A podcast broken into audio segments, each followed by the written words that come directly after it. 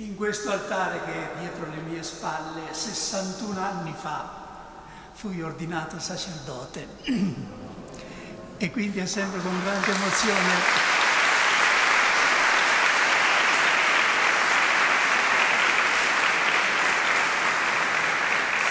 È con grande emozione che ogni volta ritorno a questa sorgente del mio sacerdozio. Il titolo di questo mio intervento, secondo le indicazioni che ho ricevuto da Sua Eccellenza, è Chiamati a essere santi, la santità, dono e impegno. La prima cosa da fare quando si parla di santità agli uomini del nostro tempo è decla- declericalizzare questa parola, cioè liberarla dalle connotazioni che essa è venuta assumendo nel corso della storia e nella prassi canonica della Chiesa. Questo ha reso tale parola lontana dalla portata dei cristiani comuni, una parola che ispira soggezione e anche un po' paura. La santità ha finito per essere associata a virtù eroiche, a fenomeni mistici, a miracoli, a penitenze straordinarie, come tale essa è stata quasi sempre, almeno in passato, appannaggio di alcune categorie di cristiani, monaci, religiosi, preti e suore. La gente ha molta familiarità con i santi, ma poca o nessuna con la santità. E noi siamo qui questa sera per rimediare un po' a questa lacuna. Credo che questo sia uno dei meriti, se non il principale, dell'esortazione apostolica di Papa Francesco, Gaudete et Exultate. All'inizio di essa, così egli spiega l'intento di questa esortazione. Non ci si deve aspettare qui un trattato sulla santità con tante definizioni e distinzioni che potrebbero arricchire questo importante tema, o con analisi che si potrebbero fare circa i mezzi di santificazione. Il mio umile obiettivo è far risuonare ancora una volta la chiamata alla santità, cercando di incarnarla nel contesto attuale, con i suoi rischi, le sue sfide e le sue opportunità. Perché il Signore ha scelto ciascuno di noi per essere santi e immacolati di fronte a Lui nella carità. Questo intento di riportare la santità vicino al popolo di Dio si esprime subito dopo con una definizione che è diventata già, non dico popolare, ma anche un po' abusata, e cioè la santità della porta accanto. Sentiamo cosa dice il Papa. Mi piace vedere la santità nel popolo di Dio paziente, nei genitori che crescono con tanto amore i loro figli, negli uomini e nelle donne che lavorano per portare il pane a casa, nei malati, nelle religiose anziane che continuano a sorridere. Interessante questo dettaglio. In questa costanza per andare avanti giorno dopo giorno vedo la santità della Chiesa militante. Questa è tante volte la santità della porta accanto, di quelli che vivono vicino a noi e sono un riflesso della presenza di Dio o per usare un'altra espressione, la classe media della santità. La santità può comportare certamente fenomeni e prove straordinari, ma non si identifica con, con queste cose. Se tutti sono chiamati alla santità è perché essa, intesa correttamente, è alla portata di tutti. I santi sono un po' come i fiori, non ci sono solo i fiori che vengono messi sull'altare. Quanti di essi sbocciano e muoiono nascosti dopo aver profumato silenziosamente l'aria all'intorno?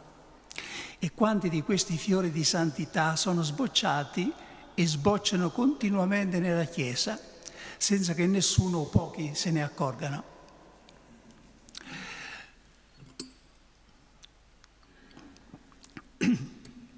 Per riportarla vicino al sentire comune si potrebbe tentare di tradurre o spiegare la parola santità con un'altra parola più familiare, meno gravata da significati storici, la parola bontà. Nel settembre scorso ho predicato un ritiro ai vescovi e ai sacerdoti dell'Indonesia, pensate un po' nell'isola di Bali. In concomitanza avevano organizzato un incontro dei giovani e il tema era proprio l'esortazione del Papa sulla santità. E mi sono chiesto, ma come parlare di santità? Questi giovani hanno circa 700 giovani, lì i cristiani sono una minoranza. Come parlare di santità a questi giovani che vivono in un ambiente così diverso dal nostro, dove siamo, siamo familiari con i santi? E ho detto loro, se vi spaventa la parola santità, sostituitela con la parola bontà. Questa parola non fa paura, attira. Chi non ammira le persone buone e non vorrebbe essere lui stesso o lei stessa una persona buona? La santità di Dio è la sua bontà, il suo essere amore. Pensare il bene, volere bene, fare del bene, ecco in che consiste in pratica la santità. Ci sono gradi anche nella bontà come nella santità. C'è una bontà ordinaria che consiste nel non fare del male volutamente a nessuno. C'è una bontà eroica che consiste non solo nel non fare del male a nessuno, ma nel dare addirittura la vita per gli altri. E di mezzo c'è quella che Papa Francesco chiama la classe media della santità. Naturalmente questo che ho detto fin qui è solo un primo approccio alla santità, un modo per farla sentire alla portata di ogni credente. Come cristiani non ci possiamo fermare qui. La scrittura ci porta molto più lontano ci rivela perché dobbiamo essere santi e che cosa significa essere santi. Ed è quello che vorrei fare adesso con voi. Prima domanda quindi, perché essere santi? La motivazione di fondo della santità è che noi siamo stati creati a immagine di Dio che è santo. La santità nella, è, è la sintesi nella Bibbia di tutti gli attributi di Dio. Isaia chiama Dio il santo di Israele, cioè colui che Israele ha sperimentato come il santo. E quando questo profeta ebbe nel Tempio una visione eh, straordinaria della presenza di Dio, sentì vibra, vibrare le colonne del Tempio e sentì proclamare tre volte Kadosh, Kadosh. Kadosh. Una parola che ripetiamo ogni messa noi, santo, santo, santo. Maria quindi riflette fedelmente questa idea della Bibbia quando nel Magnificat dice santo è il suo nome, come dire il nome proprio di Dio è santo. La santità è richiesta dunque dall'essere stesso dell'uomo non riguarda gli accidenti, ma l'essenza. Egli deve essere santo per realizzare la sua identità profonda, che è eh, di essere ad immagine e somiglianza di Dio. Per la scrittura l'uomo non è principalmente quello che è determinato a essere in base alla sua nascita, che per i filosofi sarebbe l'animale razionale, ognuno di noi è un animale razionale. No, per la Bibbia l'uomo non è tanto quello che è determinato a essere dalla sua nascita, è quello che è chiamato a divenire con l'esercizio della sua libertà nell'obbedienza a Dio. Quindi l'uomo per la Bibbia più che natura è vocazione, è vocazione. Se dunque noi siamo chiamati a essere santi, se siamo santi per vocazione, come dice San Paolo, allora è chiaro che saremo persone vere, riuscite, nella misura in cui saremo santi. Diversamente sa- siamo dei falliti. Sì, di un tiro che manca il bersaglio si dice che ha fallito il colpo, vero? È il senso primordiale del verbo con cui nel greco del Nuovo Testamento si esprime l'idea di peccato, l'idea di fallire. Il contrario di santo, carissimi amici, non è dunque peccatore, è fallito. Ora si può fallire nella vita in tanti modi, vero? come uomo d'affari, come, anche come sacerdote, come marito, come moglie, padre, ma sono fallimenti relativi. Uno può essere una persona ottima pur avendo fallito in tanti di questi campi. No, quando si manca la santità si fallisce in quello che è essenziale, non è un, un fallimento relativo. Aveva ragione Madre Teresa di Calcutta che un giorno a una giornalista che gli chiedeva bruciapelo cosa si prova ad essere dichiarata santa, chiamata santa da tutto il mondo. Lei senza scomporsi rispose, sai, essere santi non è un lusso, è una necessità. Forse lei non lo pensava, ma non è solo una necessità pratica, è una necessità metafisica, cioè riguarda il nostro essere stesso. E l'esperienza umana lo conferma, diciamo senza volerlo, ma lo conferma l'esperienza anche del mondo secolare. I santi sono uomini pienamente riusciti, i soli, veramente riusciti, che, quelli che hanno lasciato una traccia profonda e duratura nella storia. Io dico che i santi hanno influenzato non solo la storia, ma anche la geografia del mondo. Porto qualche esempio molto personale. Una volta, anni fa, mi trovavo a predicare in California e mi portarono a vedere una località marina molto chic, molto di lusso, eh, che si chiamava Capestrano. Nessuno del posto sapeva che significava questo nome veramente strano, vero? ma io lo sapevo. Capestrano è un paesino dell'Aquila sperduto che pochi anche in Italia conoscono, ma ha prodotto un santo, San Giovanni da Capestrano. E i missionari che hanno evangelizzato quelle terre hanno posto da, a delle città i nomi dei santi che conoscevano. E un altro, un'altra città oggi famosa in tutto il mondo perché è la, è la sede della Apple, quello che produce eh, i computer, i telefonini. No? Bene, questa località si chiama Cupertino, Cupertino. Ma nessuno del posto sa perché si chiama Cupertino. Perché in Puglia c'è un paese che si chiama Copertino e ha prodotto un santo che si chiama San Giuseppe da Copertino, che tra l'altro qui, qui vicino a Osimo è, è di, di casa, vero?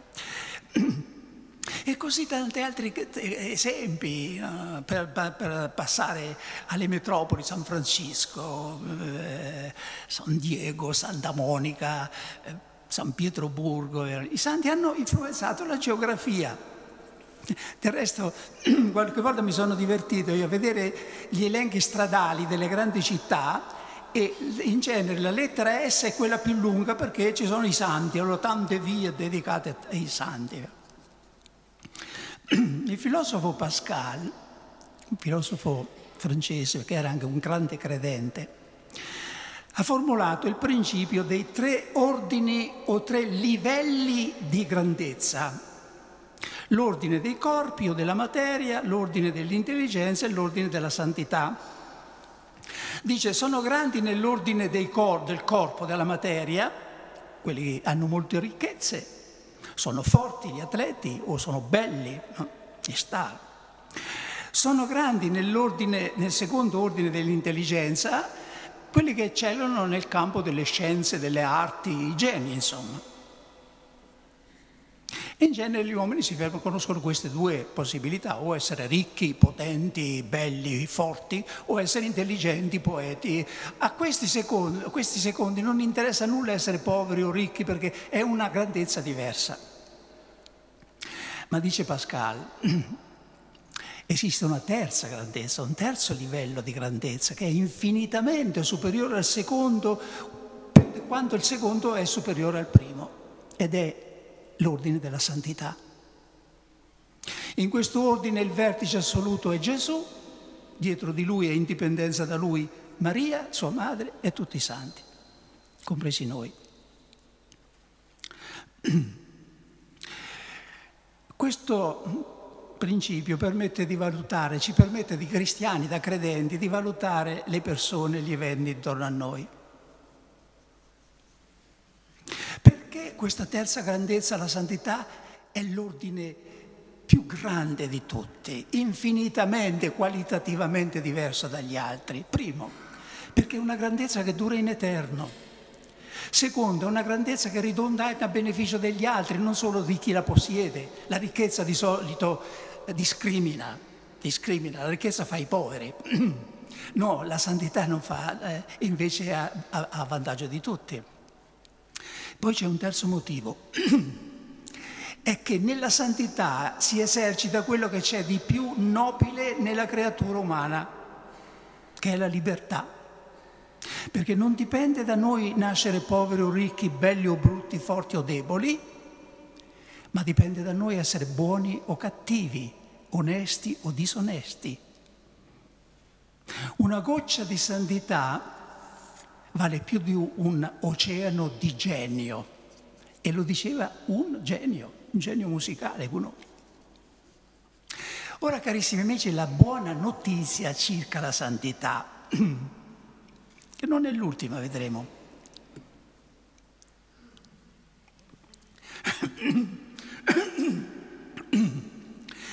Ed è che non si è costretti a scegliere tra uno di questi tre campi in cui eccellere, in cui impegnarsi.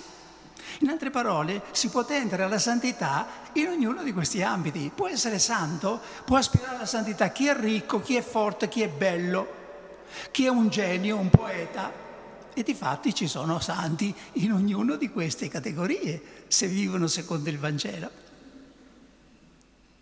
Basti pensare in tempi recentissimi a un giovane quindicenne chiamato Carlo Acutis. Se vi nasce un desiderio, quelli che hanno familiarità, cerchino su internet notizie su questo giovane, Carlo Acutis. È morto quindicenne nel 2006 e già dichiarato venerabile da Papa Francesco l'anno scorso. Questo era un genio precoce dell'informatica, tanto che qualcuno già pensa, se viene dichiarato santo, di proclamarlo patrono di quelli che lavorano in questo settore. Dunque si può essere santi in tutti i campi, in tutti e tre questi ordini. Un po' di pazienza con la mia voce, la devo avere anch'io. Fin qui la risposta al perché essere santi. Passiamo ora all'altro punto. In che consiste la santità? Che cosa significa essere santo? Il termine biblico kadosh suggerisce l'idea di separazione, di diversità. Dio è santo perché è totalmente altro rispetto a tutto ciò che si può pensare, che l'uomo può pensare. È l'assoluto, ma nel senso, per chi ricorda un po' di latino, originale di absolutus, cioè sciolto da tutto il resto trascendente. Quando il cielo dista dalla terra, tanto i pensieri di Dio distano dai nostri. Quando si cerca di vedere come l'uomo entra nella sfera della santità di Dio, cosa significa essere santo, appare subito nell'Antico Testamento la prevalenza dell'aspetto rituale, cioè i tramiti della santità sono oggetti, luoghi, riti, prescrizioni. Questa santità è tale che viene profanata, per esempio, se uno tocca anche per caso un cadavere.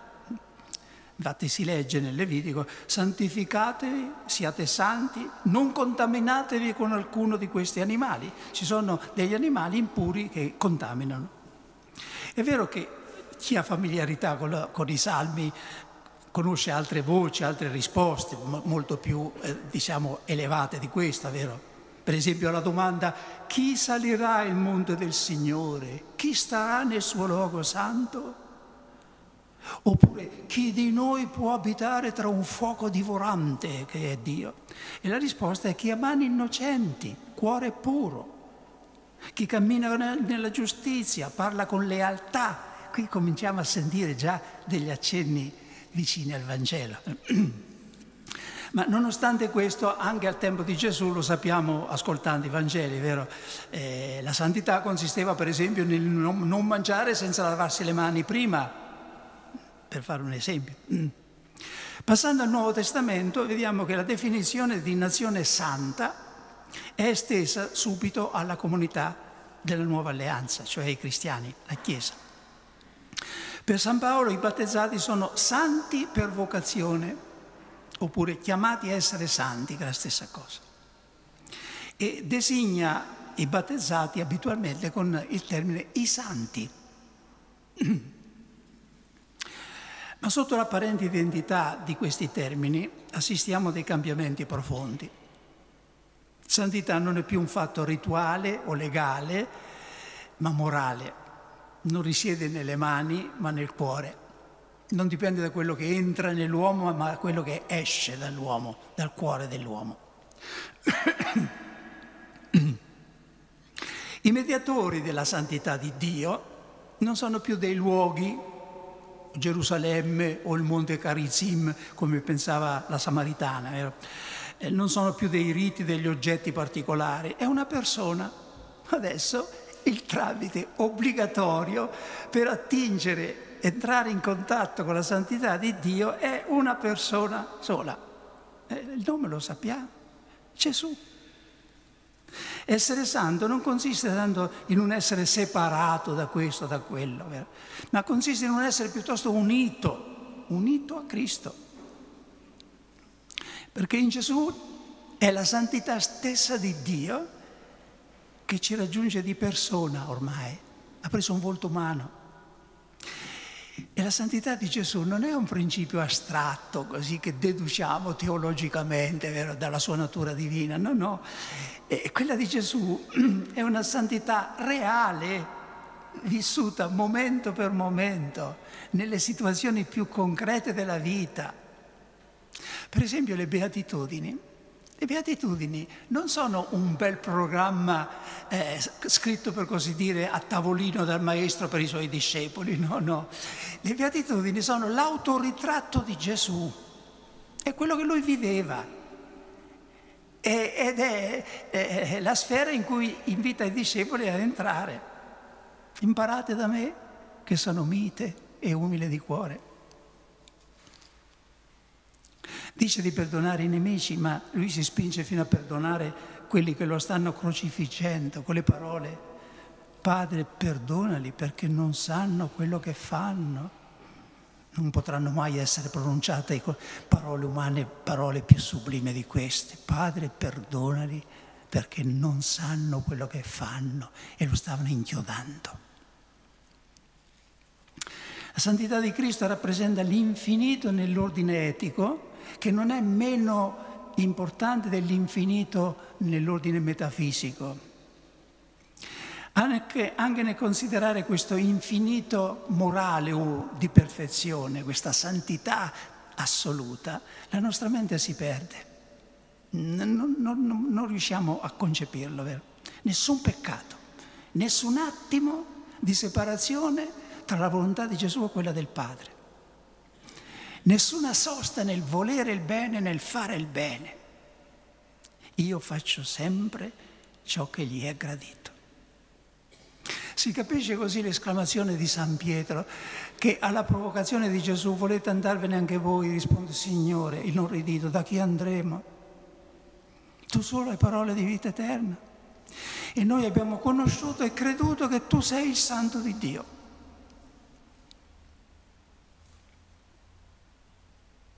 Questa è anche la bellezza di Gesù, la sua santità è la bellezza di Gesù. Allora vi devo confidare che io non sono venuto questa sera tra di voi per fare una dotta conferenza sulla santità, sono venuto per cercare di innamorarmi io e fare innamorare voi di Gesù. Questo è lo scopo. Lo scrittore Dostoevsky che aveva cercato di creare in un suo romanzo la figura di un essere perfetto, moralmente buono, innocente, ma non c'era riuscito. Il romanzo in questione, per chi se ne intende, è L'idiota. Qualcuno gli fece osservare che però il protagonista di questo romanzo, che secondo Dostoevsky doveva rappresentare l'essere morale perfetto, non era tale. E lui rispose, eh lo so bene, Al mondo c'è un solo essere assolutamente bello, ma l'apparizione di questo essere è un miracolo di bellezza ed è Gesù. Adesso la domanda, come entriamo noi credenti in contatto con la santità di Cristo? Qual è il canale da cui noi possiamo attingere la santità? E ci sono due, due modi. E ricordatevi per favore queste due parole. Appropriazione e imitazione. Ma il più importante è il primo, appropriazione è quello che si fa, che, eh, che, che, otteniamo attraverso i sacramenti accompagnati dalla fede. Lì ci appropriamo. E difatti San Paolo dice nella prima lettera ai Corinzi, siete stati lavati, siete stati santificati, e si riferisce al battesimo, siete stati giustificati nel nome del Signore Gesù Cristo e nello Spirito del nostro Dio. La santità, come si vede, prima che un dovere, è un dono. E allora ecco il titolo di questo incontro. La santità, dono e dovere, ma prima dono che poi diventa dovere, non contrario. Poiché noi apparteniamo a Cristo più che a noi stessi perché Egli ci ha ricomprati a caro prezzo, diceva un grandissimo autore mm, bizantino. Eh. Poiché noi apparteniamo a Cristo più che a noi stessi, avendoci egli ricomprato a caro prezzo, ne consegue che inversamente la santità di Cristo ci appartiene più che la nostra stessa santità. Pensate un po'. Quel che è di Cristo, cito la lettera, è più nostro di quello che facciamo noi.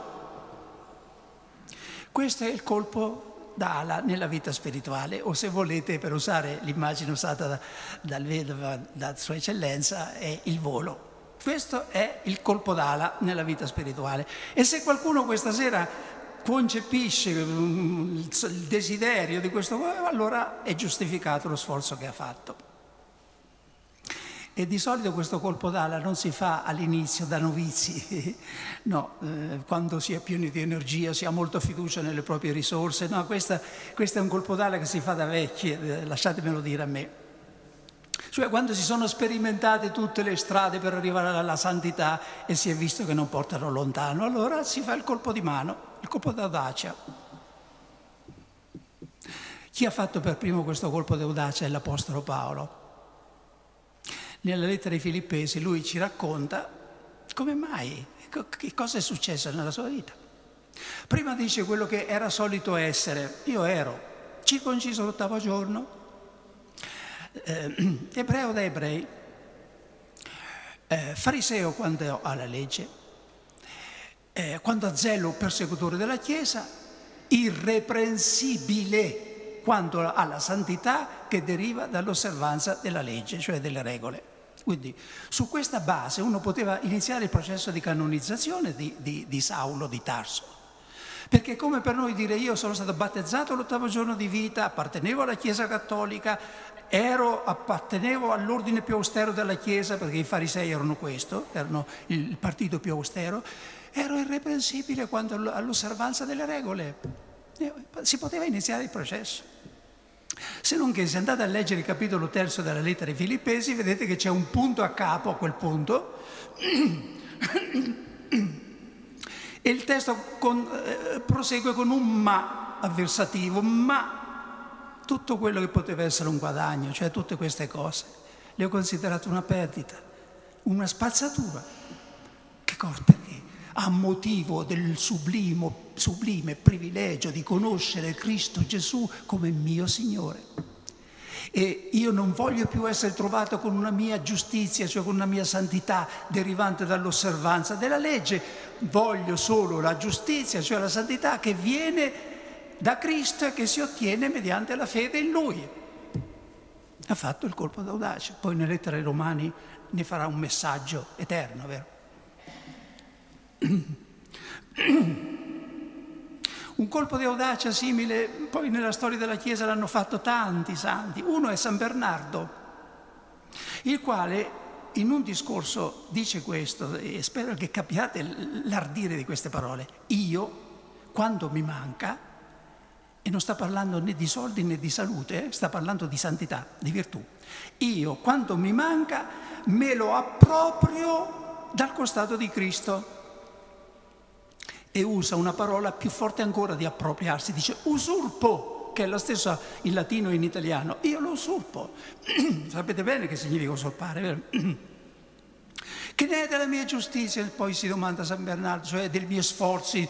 Eh, Signore, io in questo momento non me ne voglio ricordare perché sta scritto che tu sei stato costituito da Dio per me, giustizia, santificazione e redenzione per me. E questo, questo è, è, questo colpo di audacia della fede. Purtroppo noi abbiamo alle spalle cinque o sei secoli in cui si è insistito talmente sulle opere, lo sforzo, che si è fatto della santità, della grazia di Dio il premio delle nostre buone azioni, mentre la grazia è un dono e le buone azioni sono la conseguenza. Certo, dopo che abbiamo fatto questo colpo d'audacia, di appropriarci della santità di Cristo. Come si fa, direte voi? Come si fa? Ah, niente, è semplicissimo. Ti metti davanti a un crocifisso e dici, Signore Gesù, tu sei morto per i peccati del mondo, vero? Uno più, uno meno, che ti fa te? Allora prendi anche i miei, prendi la mia vita passata, tutto ciò che c'è di, di, di macchiato nella mia vita, prendilo, io lo butto come un vestito uh, sporco nella, nella brace lo, e prendo tua, il tuo vestito che si chiama il manto di giustizia e me ne volto e vado. Questo colpo puoi fare dopo che hai ricevuto la comunione. Se hai fede, dici, io ho ricevuto Gesù, ho ricevuto la sua santità e lui si è dato a me, non in prestito, si è dato a me. Quindi io adesso sono il santo anch'io. E qualche volta io lo faccio. Dopo ho ricevuto la comunione, chiudo gli occhi e dico, Dio Padre, adesso guardami e rallegrati è scritto che quando creasti il mondo ti rallegrasti, vedendo che tutto era buono. Bene, il tuo figlio Gesù ha fatto di me una creazione nuova. Guarda ed è, e respira il profumo che sale dal tuo figlio, come si dice del, nella Genesi da, di Giacobbe. Accanto a questo mezzo, dopo che nei sacramenti, con la fede abbiamo fatto questo e lo rinnoviamo continuamente anche questa sera, c'è l'altra parola Qual è la seconda parola? Ve la ricordate? Imitazione, siete timidi. Imitazione, sì. Appropriazione e imitazione. Cioè non ci si salva per le buone opere, ma non ci si salva senza le buone opere. Ed è su questo aspetto pratico che insiste soprattutto Papa Francesco nella sua esortazione cioè in questa nostra risposta, dando per scontato che prima riceviamo nel battesimo la santità di Cristo, nel, nel battesimo, nel, nei sacramenti. Ma c'è un'analogia evidente con quello che avviene nella vita fisica. Il bambino può fare qualcosa per essere concepito nel seno della madre, secondo voi? No, vero? Perché non esiste ancora. Però una volta che è nato il bambino, deve mettere in moto i suoi polmoni, deve succhiare il latte, altrimenti la vita che ha ricevuto si perde. E la frase famosa di San Giacomo, la fede senza le opere è morta, vuol dire la fede senza le opere muore. C'era magari, però si perde, muore, perché, perché non è alimentata. E di, e di, questa santità da acquisire impegno, che deriva dal dono, parla San Paolo quando dice questa è la volontà di Dio, la vostra santificazione. E poi spiega eh, cosa intende. Dice che vi asteniate dall'impudicizia, che ciascuno sappia mantenere il proprio corpo con santità e rispetto. È chiaro che qui si tratta ormai del nostro, della nostra risposta, del nostro sforzo per le virtù. Il Concilio Vaticano II mette in luce chiaramente queste due componenti della santità cristiana, il dono gratuito, assoluto di Dio in Cristo Gesù e il dovere, l'impegno.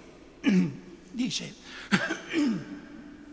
i seguaci di Cristo, chiamati da Dio e giustificati in Gesù Cristo non secondo le loro opere, ma secondo il disegno e la grazia di Lui, nel battesimo e nella fede sono stati veramente fatti figli di Dio e compartecipi della natura divina e perciò realmente santi. Ma qui a questo punto comincia la seconda, la secondo termine.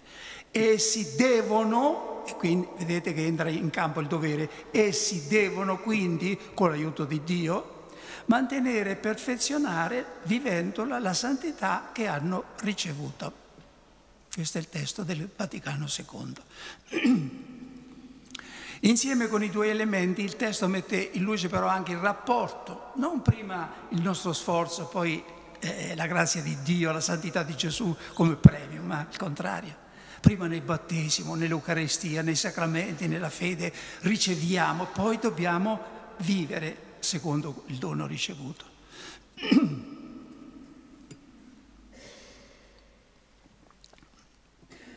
Siete stanchi?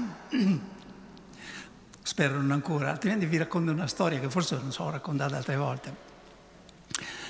Come sapete il mio compito è di predicare, affliggere il Papa insieme con quelli della Curia, una volta forse c'era anche il vostro vescovo attuale.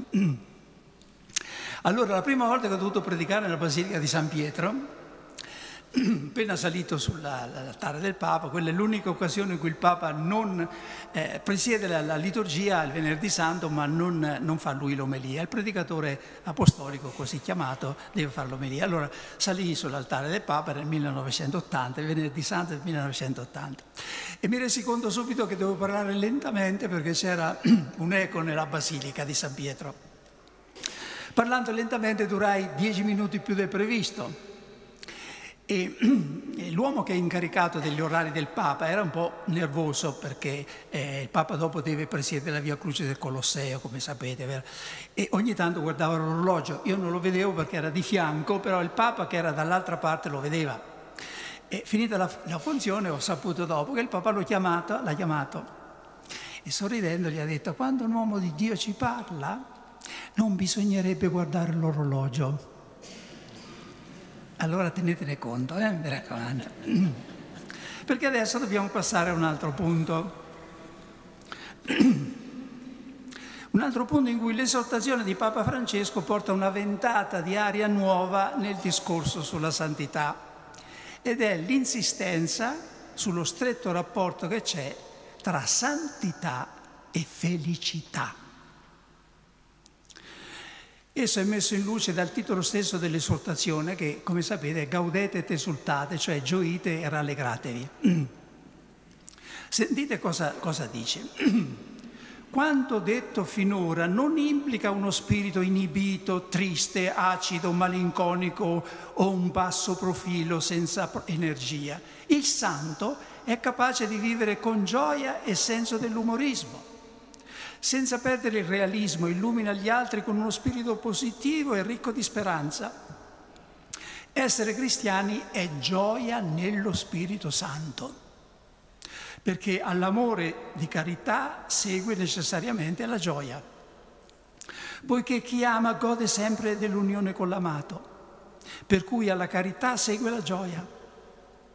Abbiamo ricevuto la bellezza della sua parola e l'accogliamo in gran, mezzo a grandi prove con la gioia dello Spirito Santo, dice Paolo nella prima lettera dei Tessalonicesi. Se lasciamo che il Signore ci faccia uscire dal nostro guscio, è sempre il Papa eh, che scrive, e ci cambi la vita, allora potremo realizzare ciò che chiedeva San Paolo. Siate sempre lieti nel Signore, ve lo ripeto, siate lieti. È Gesù stesso che ha affermato l'inscindibile rapporto che c'è tra santità e felicità. Quando ha proclamato beati i poveri in spirito, i miti, i puri di cuore, i perseguitati. Anche beato però è una parola da liberare da un uso ecclesiastico per cui indica un, un, un titolo che precede quello di santo. Vero? Prima si dichiarano proprio beato, poi santo. Vero? In origine, beato, che in greco è makarios nella lingua del Nuovo Testamento, significa semplicemente felice. E io ho intitolato un mio libretto sulle beatitudini, nato come predicazione fatte alla Casa Pontificia, le beatitudini sono otto gradini verso la felicità. Tutti vogliamo essere felici, vero? A solo sentire nominare questa parola, diceva Sant'Agostino, le, la persona si, si drizzano, ti guardano nelle mani per vedere se hai qualcosa da dare al loro sete di felicità. È quello che accomuna tutti, buoni e cattivi. Se potessimo rappresentarci visivamente tutta l'umanità nel suo movimento più profondo, vedremmo una folla immensa intorno a un albero da frutto ergersi sulla punta dei piedi, protendere disperatamente le mani nello sforzo di cogliere un frutto che però sfugge sempre alla presa. La felicità, ha detto il nostro poeta Dante, è quel dolce pomo che per tanti rami cercando va la cura dei mortali. Quel dolce pomo, cioè quel frutto, che per tanti rami cercando va la cura dei mortali. Ma se tutti desideriamo essere felici, perché così poco, pochi lo sono di fatto?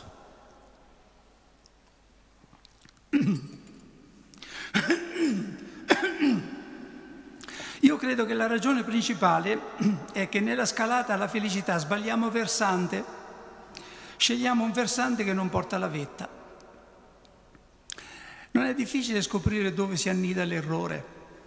La rivelazione dice Dio è amore. L'uomo, specialmente l'uomo secolarizzato di oggi, ha creduto di poter rovesciare la frase e dire l'amore è Dio. E poi l'affermazione di un filosofo famoso, Feuerbach. Ancora, la rivelazione dice Dio è felicità. L'uomo inverte di nuovo l'ordine e dice la felicità è Dio. Ma cosa avviene in questo modo? Noi non conosciamo in terra la felicità assoluta, come non conosciamo l'amore assoluto, conosciamo dei frammenti di felicità che si riducono spesso a ebbrezze passeggere dei sensi, gioie di vetro che abbagliano per un istante ma regano l'angoscia di andare in fantumi da un momento all'altro. Perciò quando diciamo la felicità è Dio, noi divinizziamo le nostre piccole esperienze, chiamiamo Dio l'opera delle nostre mani o i desideri del nostro cuore e facciamo così della felicità un idolo. Di questo tipo è la gioia, per chi se ne intende, i musicisti, cantata da famoso Beethoven nella uh, finale della no- nona sinfonia. Qualcuno di voi forse lo conosce, vero? che tra l'altro è stato adottato come inno ufficiale dell'Europa Unita. La gioia è definita in questo, in questo famoso eh, finale cantato scintilla degli dei, figlia dell'Elisio, cioè de, del cielo. Una gioia che non basta per tutti e che perciò è riservata, dice sempre il testo dell'inno musicato da Beethoven, è riservata a chi ha avuto insorto una buona moglie, o beve in compagnia un bicchiere di vino con gli amici. Gioia, gioia, in tedesco Freude, Freude, è un grido però che rimane senza risposta. Lo stesso musicista che ha creato uno dei capolavori assoluti, la nona sinfonia, era uno degli uomini più infelici del, che siano esistiti. Questo spiega perché chi cerca Dio trova sempre la felicità mentre chi cerca la gioia non sempre trova Dio. Chi cerca la felicità prima che Dio è fuori da Dio non troverà che un, un, una balia asciutta, cisterne screpolate, dice il profeta Geremia. L'uomo si riduce a cercare la felicità per via di quantità, inseguendo piaceri ed emozioni via via più intensi o aggiungendo piacere a piacere o cambiando partner nell'amore. Come il drogato che ha bisogno di dosi sempre maggiori per ottenere lo stesso effetto, fino a rovinarsi. Solo Dio è felice e fa felici. Per questo un salmo ci esorta, cerca la gioia nel Signore ed Egli esaudirà i desideri del tuo cuore. Solo Dio ha potuto strappare dalle labbra di un santo il grido basta Signore con la gioia, il mio cuore non ne può contenere più. È ora di cominciare a proclamare con più coraggio il lieto messaggio che Dio è felicità, che la felicità, non la sofferenza, la privazione, la croce, avrà l'ultima parola. Gesù ha realizzato una rivoluzione circa la gioia e la felicità ed è importante che la conosciamo, quindi vi chiedo ancora un attimo di pazienza, è importante perché Gesù ha attuato una rivoluzione su questo campo che è nel cuore di tutti, la felicità.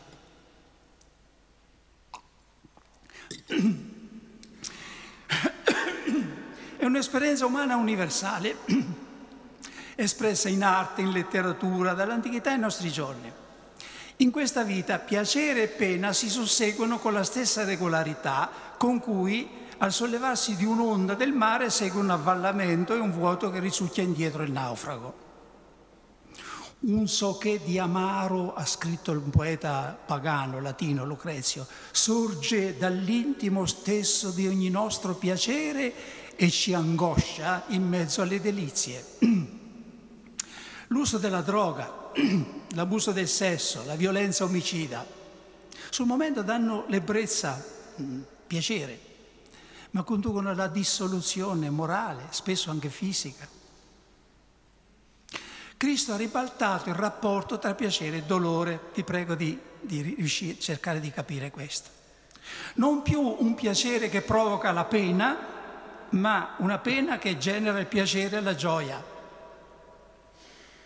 in cambio della gioia che gli era posta dinanzi, egli, dice la lettera agli ebrei parlando di Gesù, si sottomise alla croce. Ma risorgendo ha inaugurato un nuovo genere di piacere, quello che non precede il dolore come sua causa, ma lo segue come suo frutto. E non si tratta solo di un'inversione dei termini, vero? In un caso si ha il piacere e l'ebbrezza seguito dal dolore, e nel caso per noi cristiani c'è un dolore che porta a, a, alla gioia. Non è solo un'inversione, perché in questo modo è la gioia di avere l'ultima parola ed è una gioia che si protende nell'eternità e comincia già qua giù, perché nessuno è più felice di chi è santo. I veri, i veri felici sono i santi.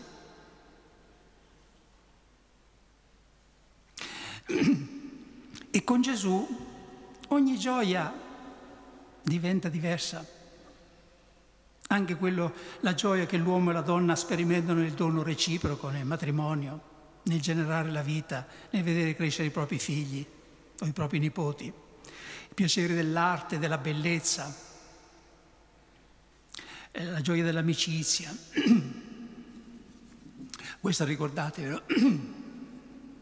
Gesù al posto di un piacere momentaneo che porta a una pena eterna, ci propone una pena momentanea, perché è momentaneo il nostro soffrire in questo mondo, che porta già fin da questa vita alla felicità che si protende poi nell'eternità. Perché io sono felice e vi prego anche voi di dare una volta a Gesù questa soddisfazione, di dirgli Signore con te sono felice. Cosa direste di un marito, di una moglie che sembrano sempre uh, afflitti, che mai danno la gioia di sentirmi mi hai fatto felice. Dobbiamo dire a Gesù, ci hai fatto felici. Perché non lo diciamo insieme in coro questa sera? Per favore, tutti quanti, dietro di me. Signore, Signore, ci hai fatto felici. No, ricordatevelo. Torniamo per concludere al tema della santità. Si sa che quello della santità non è un cammino rettilineo, uniforme. Il nostro tendere alla santità somiglia al cammino del popolo eletto nel deserto. È un cammino fatto di soste e di ripartenze. Ogni tanto il popolo di Israele si fermava perché trovava una sorgente o perché era stanco. Eh. Ogni tanto si sente, leggendo l'Esodo, come uno squillo di tromba, levate le tende e rimettetevi in cammino verso la terra promessa. Nella vita della Chiesa ci sono momenti, occasioni, tempi favorevoli, li chiama San Paolo, in cui risuona come uno squillo di tromba l'appello alla santità. Per tutti una di queste occasioni favorevoli è l'esortazione apostolica di Papa Francesco. Per voi qui a Loreto è l'anno giubilare che si apre. Per ognuno di noi singolarmente preso, il tempo di levare le tende e rimetterci in marcia verso la santità è quando ne avvertiamo nell'intimo il misterioso richiamo che viene dalla grazia. Si tratta di un momento benedetto, di un incontro tra la grazia e la libertà che avrà risonanze positive o negative per l'eternità. All'inizio c'è come un momento di pausa, un arresto, un fermarsi nel vortice della vita, come prendere le distanze po' da tutto quello che, che facciamo, diciamo, no? e guardare un po' la nostra vita, dicono i santi, subspecie eternitatis, come, come, come, da lontano, da un punto di vista da lontano. Eh? Allora affiorano le domande, quelle domande che nel, nel, nella vita quotidiana, diciamo nel chiasso, non ce le poniamo mai. Chi sono? Cosa voglio? Dove sto andando? Nonostante fosse un monaco, San Bernardo ebbe una vita molto movimentata. Doveva presiedere concili, mm, mettere d'accordo vescovi, abati, eh, ne doveva delle, predicare le crociate. Ogni tanto, dice il suo biografo, che si fermava e quasi entrando in dialogo con se stesso si domandava, in latino perché lui parlava latino, Bernarde, ad quid venisti? che significa Bernardo, perché sei al mondo? Perché sei al mondo? E questa domanda lasciava cadere tutti i falsi obiettivi, le mete, e evidentemente eh, faceva emergere il vero scopo. E noi siamo chiamati a dom- farci la stessa domanda, perché sono al mondo? Perché sono cristiano? Perché sono qui questa sera? Per farmi santo. E allora sto facendo quello per cui sono al mondo? Perché il contrario di santo non è peccatore, sapete. Il contrario di santo è fallito.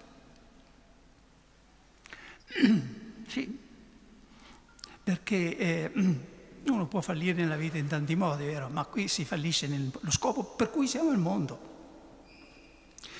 Siamo alla fine dell'anno liturgico. Fra poco sarà la prima domenica di avvento. Eh, in esso la Chiesa ci ha fatto passare davanti agli occhi schiere di santi di ogni sesso e professione.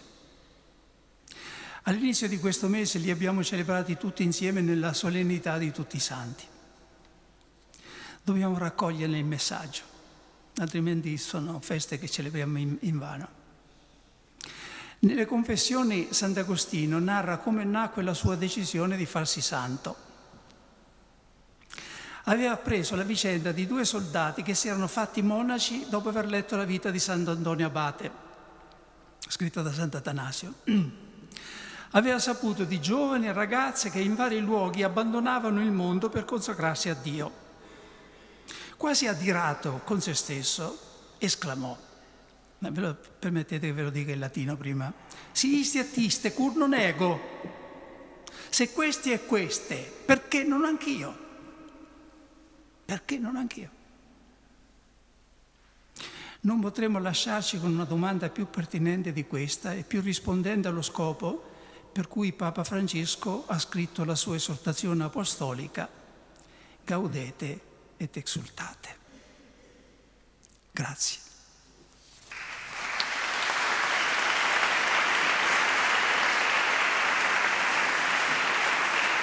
Mm.